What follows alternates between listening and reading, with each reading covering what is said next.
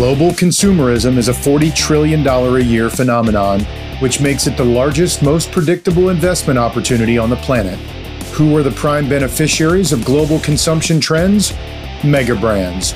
Welcome to the Mega Brands podcast series. I'm your host, Eric Clark.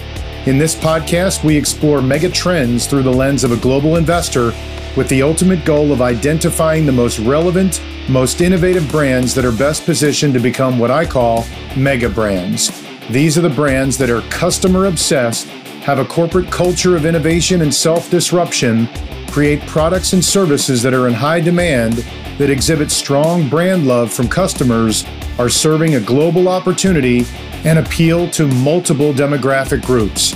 What's the reward for a company that meets these criteria?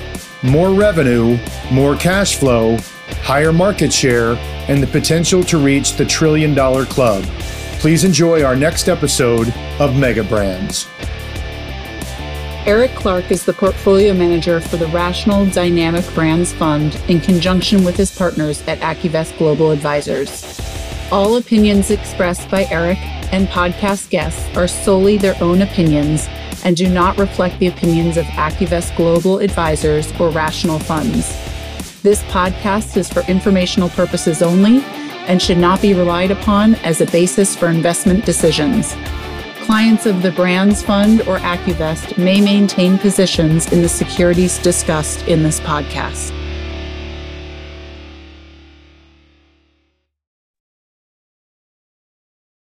Hey, everybody, this is Eric Clark, Dynamic Brands Portfolio Manager.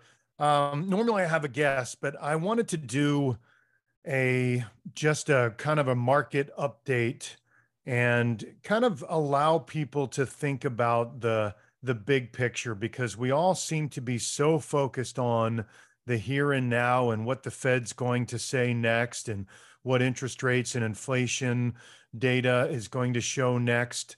Uh, and, and it's easy to get sucked into the short term thinking and and the panic surrounding short term movements in markets so I wanted to just give some perspective for for you know those of us who are more long term in thinking and who frankly have the benefit of duration um, because we're investing for the long term and for our retirements and our kids' education, et cetera, et cetera.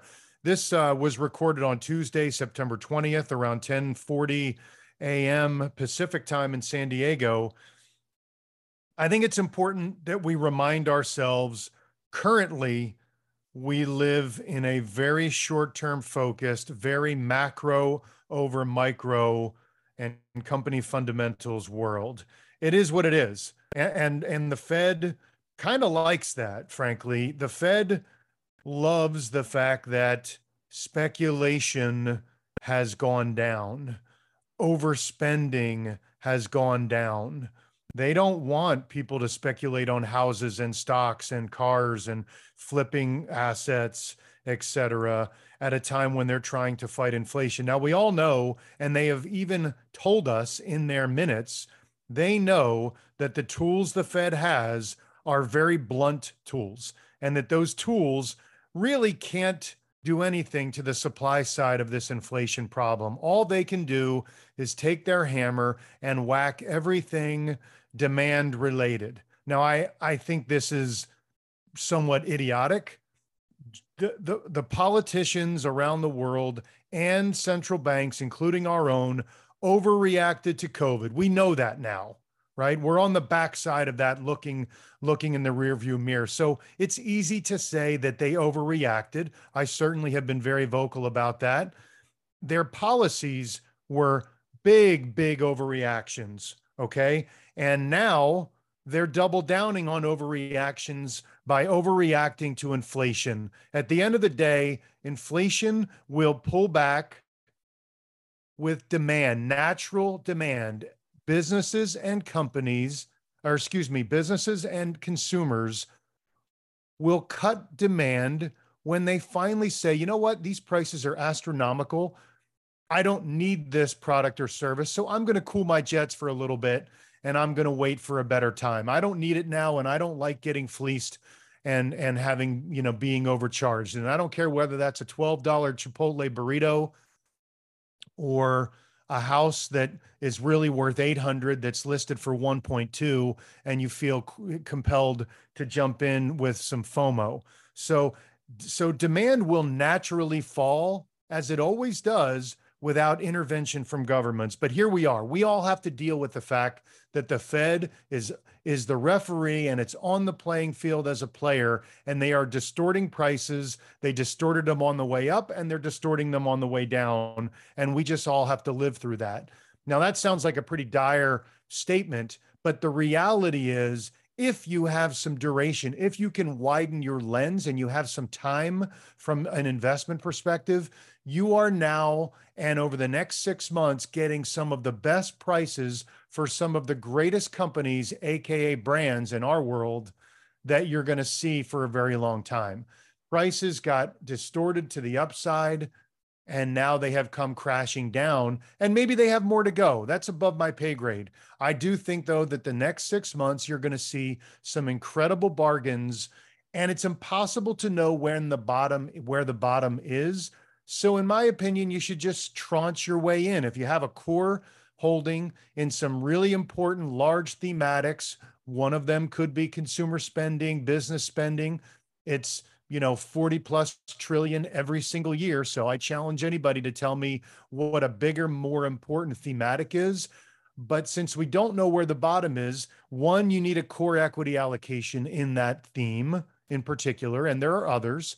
Two you should be willing to cost average into more of that theme as the prices get cheaper.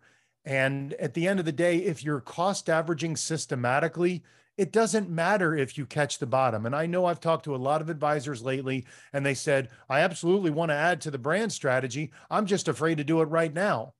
And I and I I completely understand that.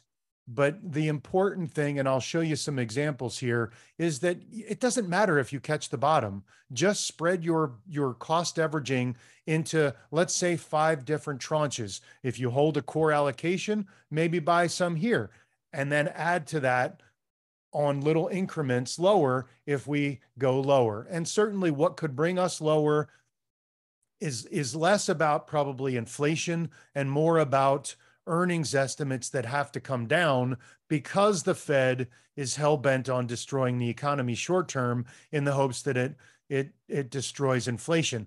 I I happen to think that the Fed is going to continue to do what they're going to do, which is going to put a crimp in the economy and other central banks around the world are doing the same. And it's not really going to help the inflation picture too much.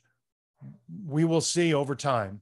But I want to give some real examples and, and uh, of just some widening of the lens. Um, if you look at just sectors overall, the most the, the best performing sectors over the last three years, just the just the top three that beat the S&P technology number one, healthcare number two, consumer discretionary number three. The best, the most relevant brands tend to play mostly in tech and consumer discretionary primarily. So history says that tech and consumer tend to outperform more often than they than they don't. In fact, here's a fun fact: since 1980, uh, since 1998, and that's when the sector indexes go back. I don't have the data in front of me for the like the S&P consumer sectors eh, or, or all of the sectors that go back. I think maybe t- it's 1989, but I do remember it's the same result.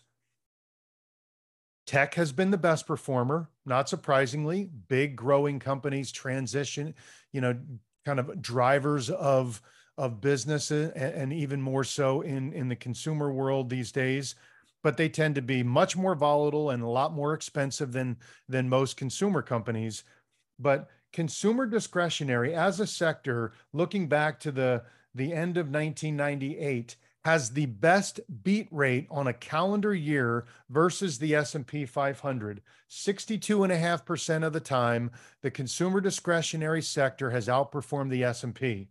It's the third best performing sector over the last 30 years. Okay.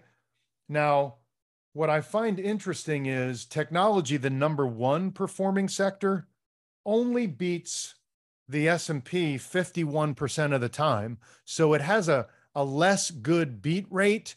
It's just when tech does tend to outperform, it tends to do so in a more meaningfully way relative to consumer discretionary. 20 years, tech, consumer discretionary, and healthcare are the three top sectors. 10 years, tech, consumer discretionary, and healthcare. Five years, tech, consumer discretionary, and healthcare. You see a trend? Here's the fun part. And it's never fun to go through the period of underperformance. I'll admit that. We all admit underperforming isn't fun. Over the last three years, tech is still outperforming the S&P as is healthcare, but consumer discretionary is slightly less than the S&P over that 3-year period. And then over the 1 and 2 year period, both technology and consumer discretionary is underperforming the S&P. So we are we are well underway in a rare period when tech and consumer discretionary underperform the market. Could it continue for another year? Sure, anything's possible, right? But you got to anchor to the long term data that we have. More often than not, consumer discretionary and tech, and I would argue the best companies or brands in those sectors outperform more often than they don't. Why? I mean, there's a lot of reasons for that, but the if if 70% of the economy is consumer spending with another 3 or so percent in business investment, it's natural to assume the best brands, the leading companies, the most relevant companies across uh, consumer discretionary, which is the biggest driver of growth in an economy that's consumer led, should in theory outperform more often than not. And I can prove that in many different ways, uh, which I'll try to do in a second. And then naturally, technology is a bigger, bigger part of everything that we do as consumers and as businesses. And so naturally, the best brands in that sector should outperform over the long term too. And that's exactly what's happened over these periods of time. So, you know, again, we don't know how long this is going to last, this underperformance is going to last. Interest rates and and excessive valuations is what drove some of the underperformance over the last couple of years. A lot of those valuations have been already reset as interest rates have gone straight up and as, as inflation has been very high, but we know inflation is coming down. It's going to be slow. It's going to be choppy.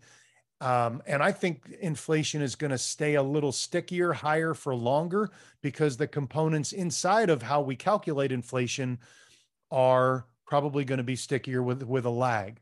So, you know, let, let's look at the consumer though over a 10 and a 30 year period. And I've just cherry picked some of the most important brands that are highly relevant in very important spending categories over the 10 year period. Tesla, clearly an auto leader in, in the EV movement. 10,000 bucks invested in the S&P over the last 10 years ending September 1st of this year you, you turned into 34,000 your 10,000 over 10 years for Tesla 1.4 million your 10,000 in Amazon turned into 102,000 and change. Lowe's, the home improvement center, turned into 81 and change. Uh, MasterCard turned into 81,000 and change. Apple turned into 77,550. Costco, 70,000 and change. Chipotle, 55,000 and change. Nike, 48,000 and change. So these great brands over the last 10 years did pretty well versus the S&P and we've had lots of things happen over 10 years. Let's look at 30 years because I think that's more important. You know, over the last 30 years, we've had the 97 Asian crisis, the dot com crash, 9 11, the 2008 9 housing crisis, financial crisis, the 2011 European debt crisis. Uh, we've had taper tantrums in 2013. We had the coronavirus in 2020, and then all the things that happened with the the the, the market peaking in late 2021 over that the 30 year period your $10,000 investment in the S&P generated about 1.6 million. Apple is 45 and change million. Starbucks 25 million and change. Lowes 24 million and change charles schwab 13.6 and change TJ Maxx 13.3 million in the apparel category. Costco 10.3 million. Sherwin Williams, the paint and coatings brand, 7.6 million. Nike 6.5. Target 4.9. So over that that 30 year period when we've had massive dislocations, crashes, flash crashes, bear markets, all of those things similar to what we're going through, you know, kind of right now with Ukraine and the China, Taiwan, with inflation, et cetera. Uh, the events are always different. The results seem to be the same. Over the long term, the best businesses just tend to outperform the market. And so, in periods, the moral of the story here is in periods when they are underperforming, you already know how the movie ends. You know, great businesses over time outperform. So, what do you do when they're underperforming?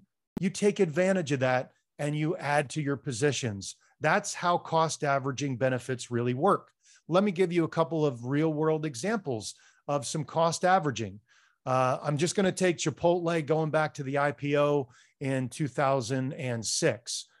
And there's an illustration that I have that I'll post on our website, Global Brands Matter, um, that shows let's say you had your core holding and you bought it in January of 2006. But let's also say that you committed a little extra capital. In this example, I used $10,000 when the core investment was 100,000. So when the stock of Chipotle is down 25% from the highs or 25% from the last cost average, what did that additional cost averaging add to your portfolio including your core investment. So 10, 100K invested in Chipotle and on January 31st turned into $3.6 million at the, uh, in the middle of September, a few days ago. Pretty good investment. The, that same 100K invested in the S&P over that same period would be worth a little over 431,000. So radical outperformance by investing in your favorite burrito brand, which you saw on the street every day. There's a line out the door, particularly early in Chipotle's career. That was a good Peter, you know, that Peter Lynch know what you own kind of decision. But if you added that $10,000 cost average to that position on 25% pullbacks and you added those things up and added it to your core, that was an extra $284,000 that you had in your portfolio at the at the middle of September this year using that $70,000 uh, investment of extra shares. So, what's the moral? Buy and hold that core long-term position assuming the brand is still the dominant brand and the most relevant brand in that industry. That's the key. That's what we focus on. Now, you know, the, the same result wouldn't be if you decided to cost average into Kohl's or Nordstrom or J.C. Penney or a host of other brands that are no longer relevant. The key is relevancy, and that's what we spend all of our time on. So we feel pretty good about making the decisions on which brands are still relevant to know when cost averaging is a really smart decision. It's a simple, logical, effective approach.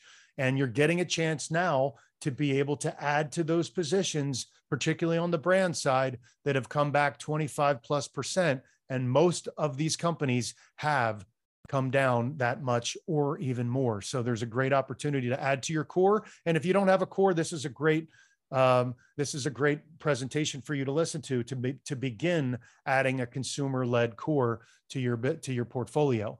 Let's take a look at a longer term time for horizon for Starbucks.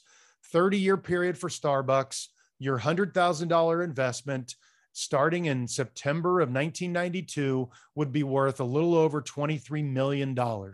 That is a massive gain for an investor who was committed to this great brand and adding on dips that 100k invested in the S&P 500 over that same period of time would only be worth 1.6 million. Still a great investment but nowhere near the uh, Starbucks gain that you had.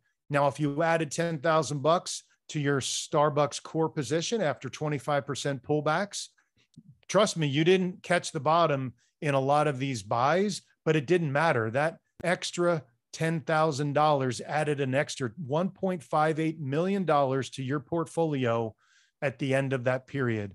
Can you use an extra one and a half million bucks? I'm guessing you can. So, you know, if you look at the the 2007 through 2009 period, you added to Starbucks four different times when the market was going down.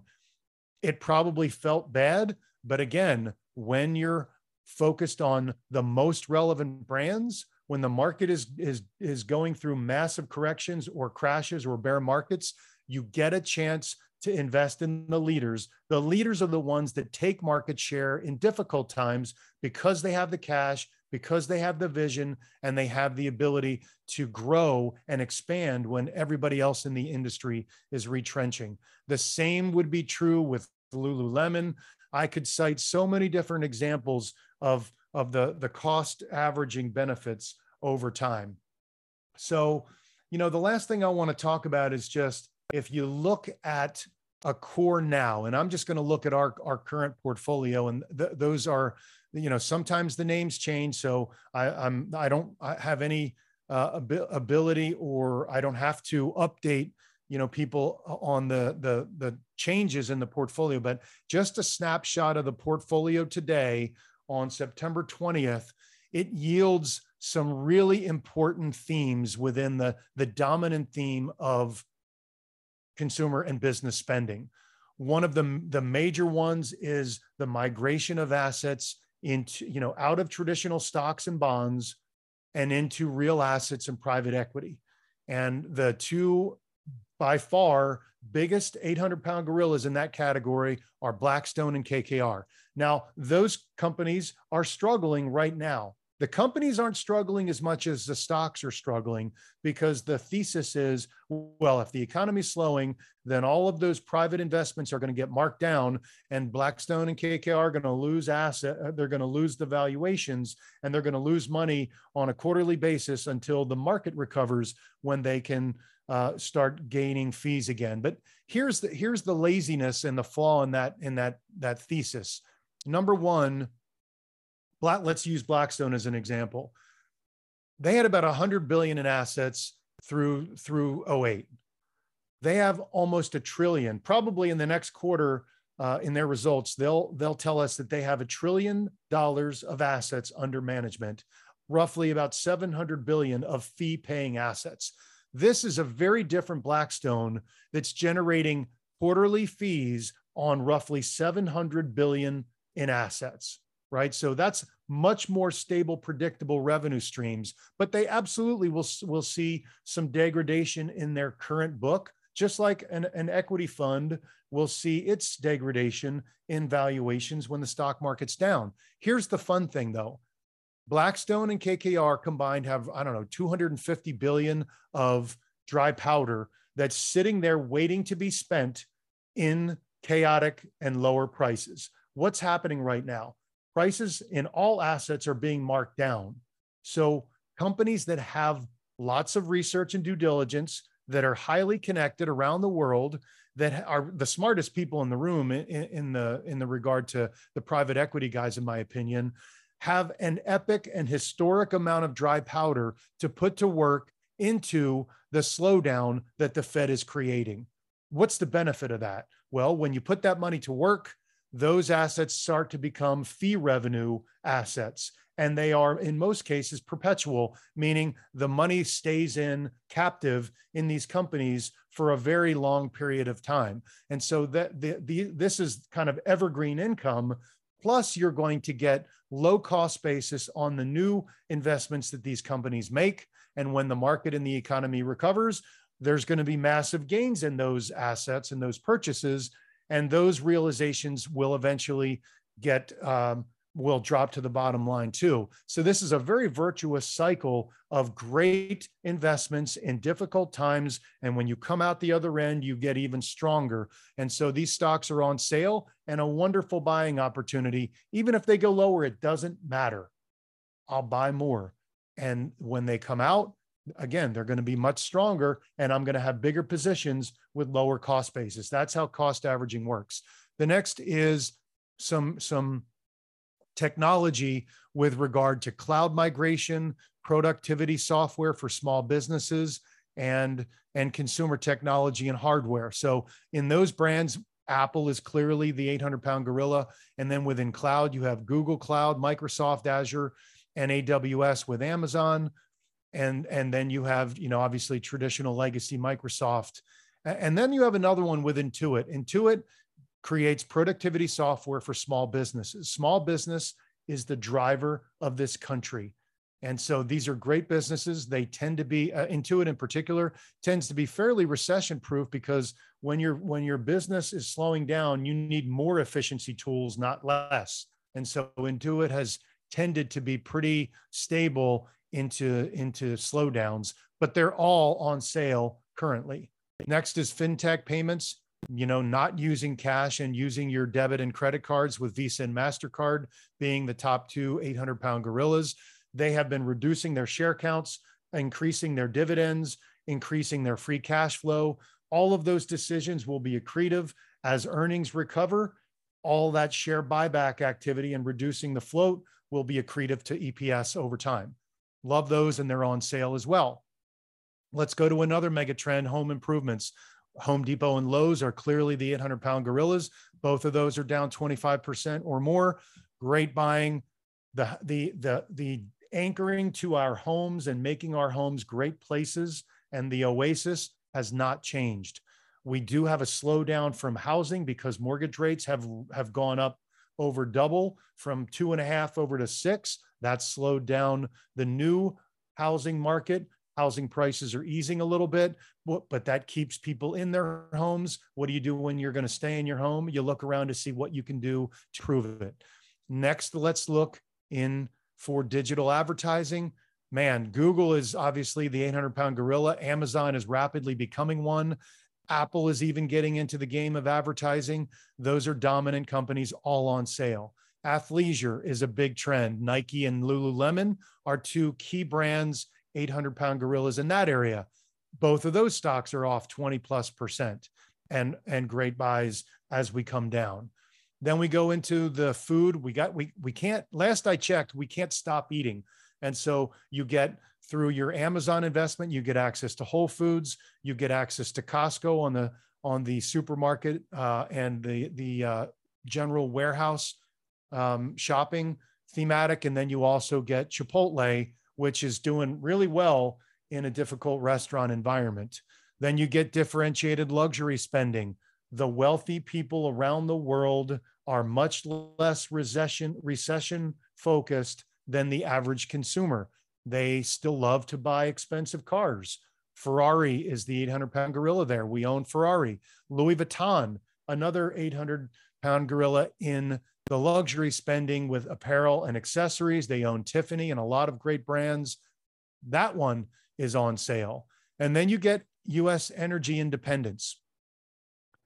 We stopped drilling. Biden decided that we didn't want to drill. The ESG movement was too important. And we decided to just cut the permits, stop spending and innovating in the oil patch. And now what, what do we have? We have a lack of supply coming in and lack of investment coming in. That's going to make Chevron and Exxon, which are the big dogs in the category, that's going to make their businesses much more stable and predictable than they ever have been. They're generating gobs of free cash to, and they're putting that money to work. One in exploration when they can, two in sh- share buybacks, and three in big dividends. And I can assure you, look at what's happening over in Europe and the UK with the energy crisis. They really wish they were energy independent like the US versus having to be held hostage by Putin in Russia for their energy needs. Next, let's move on to a couple of more life sciences innovation. Lots of things are happening in, in biopharma, biotech. None of those things could be could be happening without some of the, the tools and life sciences instruments category. Thermo Fisher is the big dog in that category.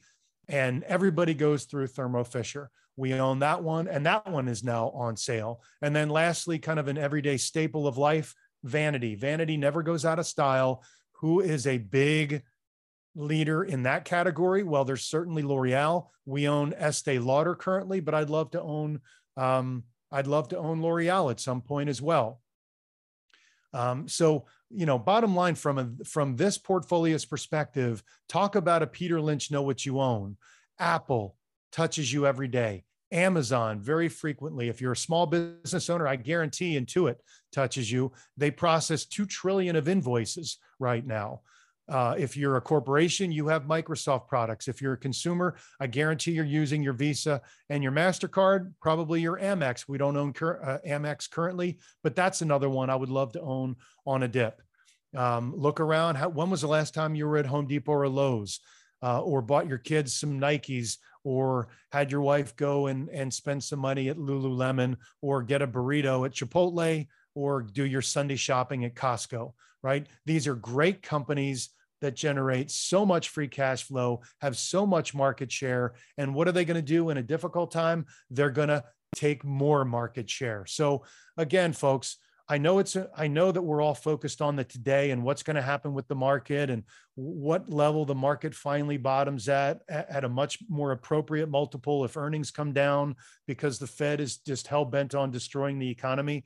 But the reality is you need to have a core for the consumer because it's large and it's 40 trillion a year and you're getting a chance to add to these great businesses that touch you in many ways for most of uh, your daily life on sale and it doesn't matter over the long period of time if you catch the bottom that's a much different much more difficult thing to do and maybe your last tranche is what the bottom turns out to be that's great but when the bottom happens, these companies are going to be on sale. There is a massive amount of money that's going to rotate into these great businesses and others simply because positioning is really offsides and conservative. There's trillions of dollars of capital sitting in money markets or sitting in, you know, two-year treasuries or CDs. And when that money comes out, it is going to be one heck of a wave going through many, many narrow doors and the greatest brands are going to be net beneficiaries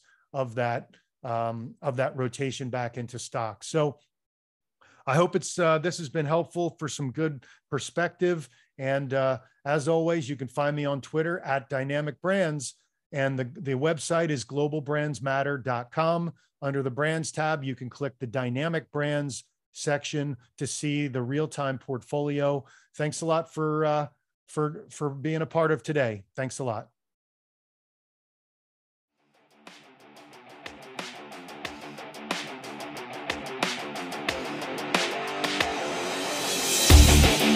Thanks for listening to Mega Brands, everybody. I'm your host, Eric Clark. For more information on this podcast and to learn more about the brand relevancy scoring system we use, be sure to check out the website at globalbrandsmatter.com. While you're there, make sure to sign up for the market newsletter and check out my latest thoughts on our favorite portfolio brands in the Dynamic Brands section. If you have any questions or want to learn more about the Dynamic Brands approach, send me a message on the contact tab. Thanks again for listening, everybody. Have a great day.